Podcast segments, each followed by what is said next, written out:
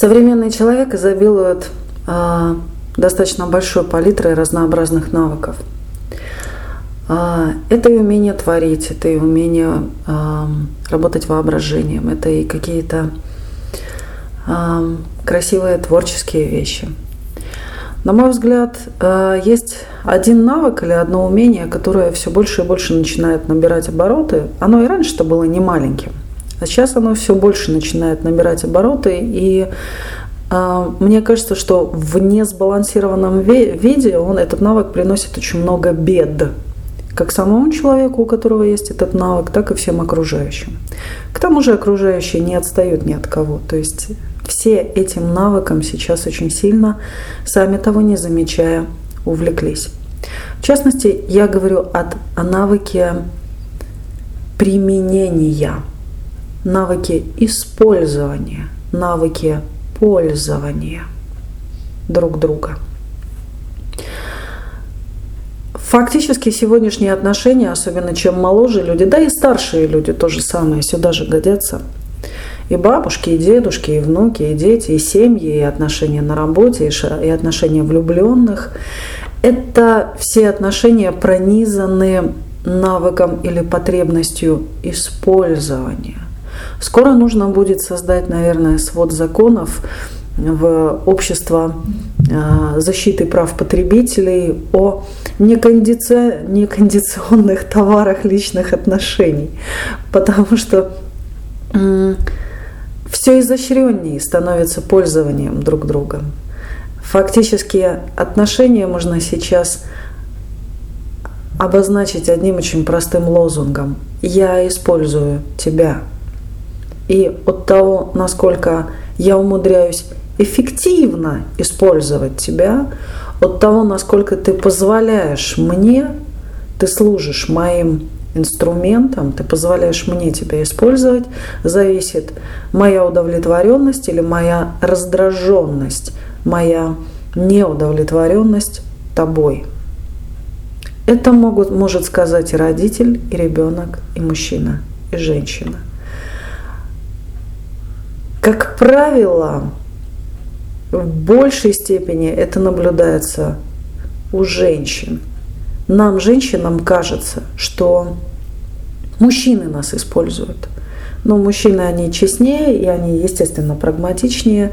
Но если посмотреть в суть вопроса или в суть отношений, то как раз больше женщины увлечены этой новой затеей применения и использования всего вокруг того, что происходит.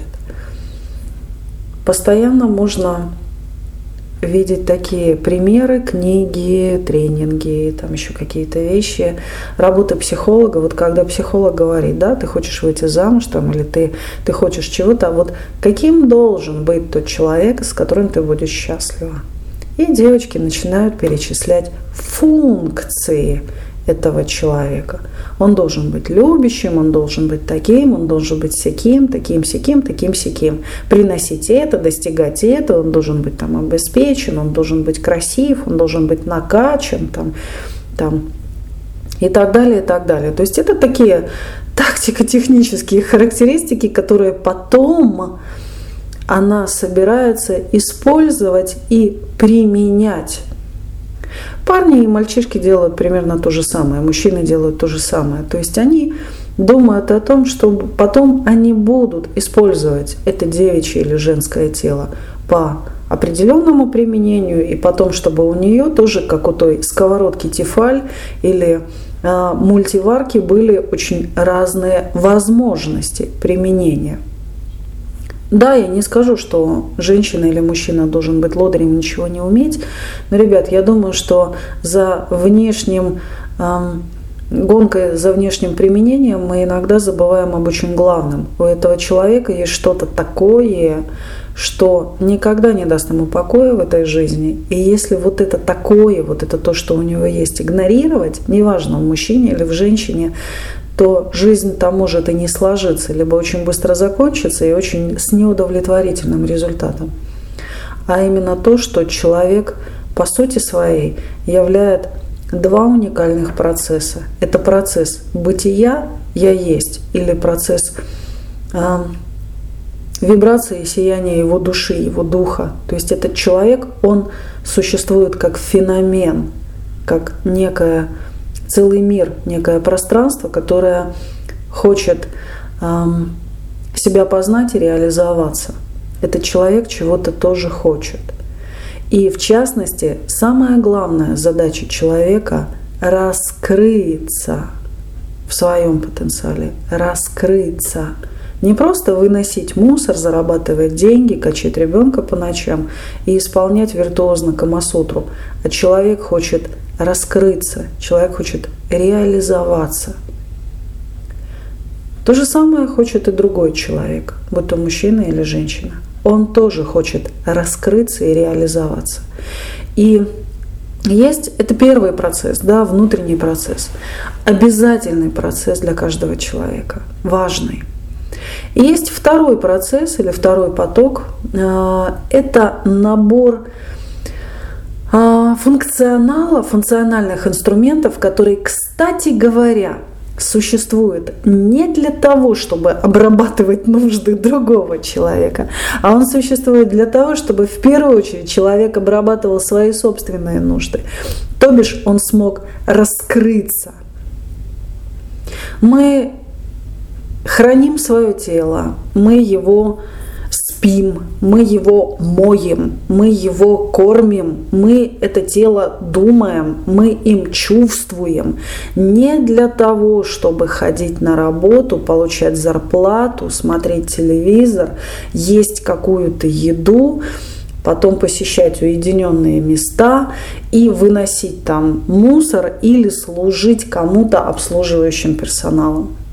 Мы все это делаем на самом деле для того, чтобы жить свою уникальную, неповторимую жизнь, которая многоцветная и очень богатая. Функционал необходим, но для чего он применяется? Вот ключевой вопрос. И вот представьте себе, что одна девочка сидит и на ответ на вопрос, какого я хочу мужа, да, она говорит: я не знаю, каким будет этот человек, высокий или низкий, толстый или тонкий, красивый или, может быть, чуть красивее обезьяны, богатый или еще что-то. Мне только очень важно, чтобы это был мой человек, а чтобы я была его. Мне важно, чтобы мы настолько совпали, чтобы это позволило пережить все многообразие опыта, который нам суждено пережить, чтобы это помогло ему раскрыться при помощи меня, от того, что мы будем вместе жить, мы будем что-то делать, от того, что я буду его женщиной. И от, для, мне важно, чтобы этот человек помог раскрыться моему потенциалу. Даже если я буду просто домохозяйкой и, скажем так, с удовольствием создавать для него домашний уют, а он в это время будет бороздить там просторы бизнеса. Но важно, чтобы рядом с ним я реализовалась до донышка. И вместе со мной, рядом со мной, он реализовал себя до последней капли своего потенциала. Как вы думаете, она встретит такого человека? Да, они там будут служить друг другу, но не будет чисто формального использования. И представьте себе вторую девочку, да? Вот. Которая говорит: я хочу, чтобы он был там богат, обеспечен, там квартира, машина, бизнес там, или там и так далее, чтобы он их мог обеспечивать там мои какие-то потребности, я обеспечивала его потребности, чтобы ему нравилось это, мне нравилось это и так далее, и так далее. И эта девочка тоже встретит того, кого она запрашивает, он встретит ее, потому что он запрашивает то же самое. И вот какая жизнь будет у первых людей, и какая жизнь будет у вторых людей. Вот у первой пары, у второй. Как кризисы будут проходить первые люди, и как кризисы будут проходить вот вторая пара. Кризисы обязательно будут, потому что кризисы — это либо кризисы роста, либо кризисы обнажения проблематики. Кризис э, истощения ресурса. Вот это важный вопрос. Поэтому, когда мы постоянно слышим там, от мужчин, там, от женщин, там, что мужчина говорит: я больше не хочу жену. Ну, привет, ну хорошо. А до этого хотел же на чем? Пожрать, что ли, что-то такое? Кусок мяса, что ли? Или там норка, в которую ты должен ходить, обязан бегать. Там, или женщина а, истерит, там, крича мужу: «Я! Как ты мне надоел! Мне больно! Мне плохо! Мне то-то! У меня этого нет! У меня этого нет!» и так далее, да? То есть она постоянно кричит: «Мне, мне, мне, мне». Он говорит о том, что там, я не хочу ее использовать, да? Она утратила для меня привлекательность. Это как ребенок, который купил медведика, да, и через две недели медведик ему надоел, ему уже нужен слоник. Или там новая машинка. Вот красная машинка есть, ему синяя машинка нужна. Вот такая женщина у него была, теперь у него другая женщина должна быть. Ты выбирал партнера по функции или по духу? Если ты выбираешь человека по духу, по и задача вам раскрыться, то, скорее всего, что у вас будут очень сильные отношения, настоящие, очень глубокие, сильные отношения, которые помогут вам пережить э, все трудности и счастливо прожить все радостные моменты. А трудности гарантированно будут у каждого человека в жизни. Гарантированно. Сколько бы матери не молились за своих детей, о том, чтобы все беды, проблемы, пороги, там, обходили их стороной, все равно в жизни ребенка все будет. И солнце, и слезы. Будет все. И бессилие, и радость, и взлеты, и падения. Иногда мордой в грязь, иногда под самое поднебесье. На золотом троне будешь сидеть. Хоть секунду, но будешь. И вот сильные отношения, отношения по духу, по раскрытию себя, своей судьбы. Это отношение, когда я выбираю человека, с которым я буду жить эту жизнь такой, какая она мне дана и ему дана. Я соглашаюсь помогать ему в трудности. Да, когда-нибудь я буду его ресурсом. Я буду молча становиться и что-то делать. Я буду его слышать, я буду его ждать, я буду терпеть, я буду что-то. И точно так же, когда у меня будет плохо что-то, этот человек будет ждать, будет терпеть, будет верен, будет э, не потому, что он должен меня терпеть, а потому, что он хочет, чтобы я пережила этот момент. И его поведение – это самая сильная молитва. А если мы создаем наши отношения на функционале, то, во-первых, то, что мы сейчас видим, да, у молодежи, когда молодежь уж точно сейчас, двадцати-двадцатипятилетние, к сожалению, ребята, вот, э, очень, скажем так,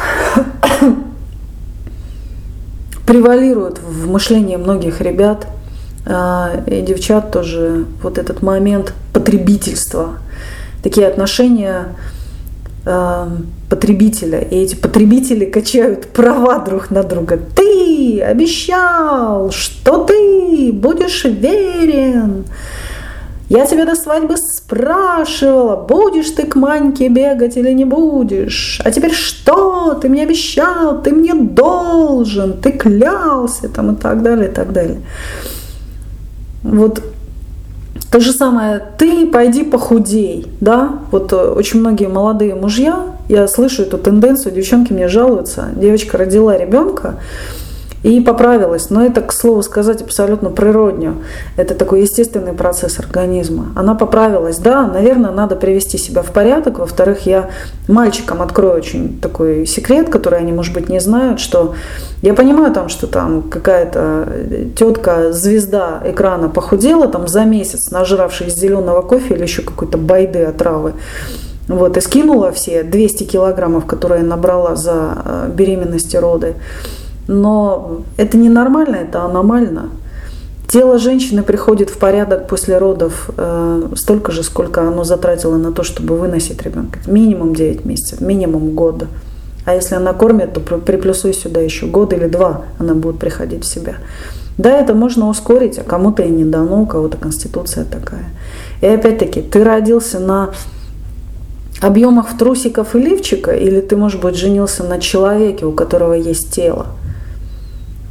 тому же твое тело, оно тоже тленное, оно будет точно так же портиться. И вонять, между прочим. Чем старше ты будешь становиться, тем ты будешь пахнуть гаже. Что ж ей потом с этим делать? Бросать тебя из-за того, что от тебя смердит изо рта, потому что ты становишься старый. Поэтому тут вот, если идет крен на м- только лишь использование, если идет крен на применение, на функцию, то людей ждет очень много разочарований и, конечно же, разводов. Все современные разводы – это просчет функционала. То есть люди думали, люди обещали друг другу, что будет вот так, вот так и вот так. А до глубины они не дошли. Вот если в древности союзы создавались не церковью, не потому, что людей обязывали принадлежать к этой женщине, да, вот сейчас... Там многие духовники говорят о том, что там вот один раз женился, люди там даже в церквях венчаются, потом развенчиваются. Ребят, не надо венчаться, не, вернее, венчайтесь на здоровье, конечно. Вот. Просто венчание происходит не в церкви. В церкви это потом уже такой светский акт. Венчание должно произойти на уровне души. А это важно понять, это важно почувствовать, это важно посмотреть в глаза друг другу и задать один вопрос. Ты действительно хочешь пройти со мной всю жизнь, чего бы там ни было, дорогое, там, дорогое она будет или не очень богатой, долгой или короткой. Ты действительно хочешь преодолевать трудности, радоваться, достигать, разочаровываться вместе со мной. Ты действительно хочешь быть частью меня и моей жизни. Ты действительно хочешь, чтобы я был частью тебя и твоей жизни. Ты хочешь, чтобы я был твоим. Ты хочешь быть моею. Это навсегда? Или, может быть, ты просто хочешь часть моих денег, хвастаться моим телом, чтобы тебя кто-то обслуживал, чтобы тебя кто-то развлекал, чтобы было не одиноко в холодной постели, чтобы не было одиночества, чтобы твоя мама успокоилась, что ты уже замужем. Ты хочешь родить ребенка, а потом обо мне забыть? Ты хочешь считать моего ребенка своим только ребенком? Ты хочешь потом меня всю жизнь дрессировать, чтобы я не разбрасывал носки и не пил пиво? Или не чавкал за столом, или там перестал читать свои молитвы или мантры? Ты хочешь меня постоянно менять и быть со мной, не, быть мной недовольна? Или ты хочешь прожить жизнь частью моей, чтобы я был частью твоей жизни?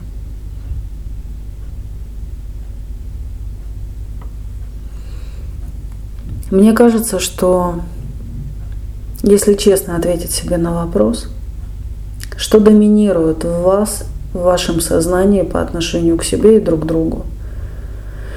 Просто применение, некая механика отношений. Делай раз, делай два, делай три. Супружеские обязанности, супружеские долженствования. Ты должен приносить деньги, ты должен воспитывать ребенка, ты должна откликаться телом, когда я тебя хочу. Или я должен тебя хотеть всегда, да, какая бы ты ни была, то есть и так далее. То есть мы говорим о чем? Что есть между нами? Между нами есть мы, и мы видим друг друга. Или между нами будет соревнование по использованию. Мне, мне, мне, все мне, мне, еще раз мне. И мы будем вырывать куски из жизни друг друга для себя, поглощая себя. Мы станем мы, или мы останемся я и я. Мы будем любить, или мы будем набирать список претензий друг к другу. Мы будем жить, Или мы будем убивать души друг друга день за днем, капля по капле. Любимая, что мы будем с тобой делать?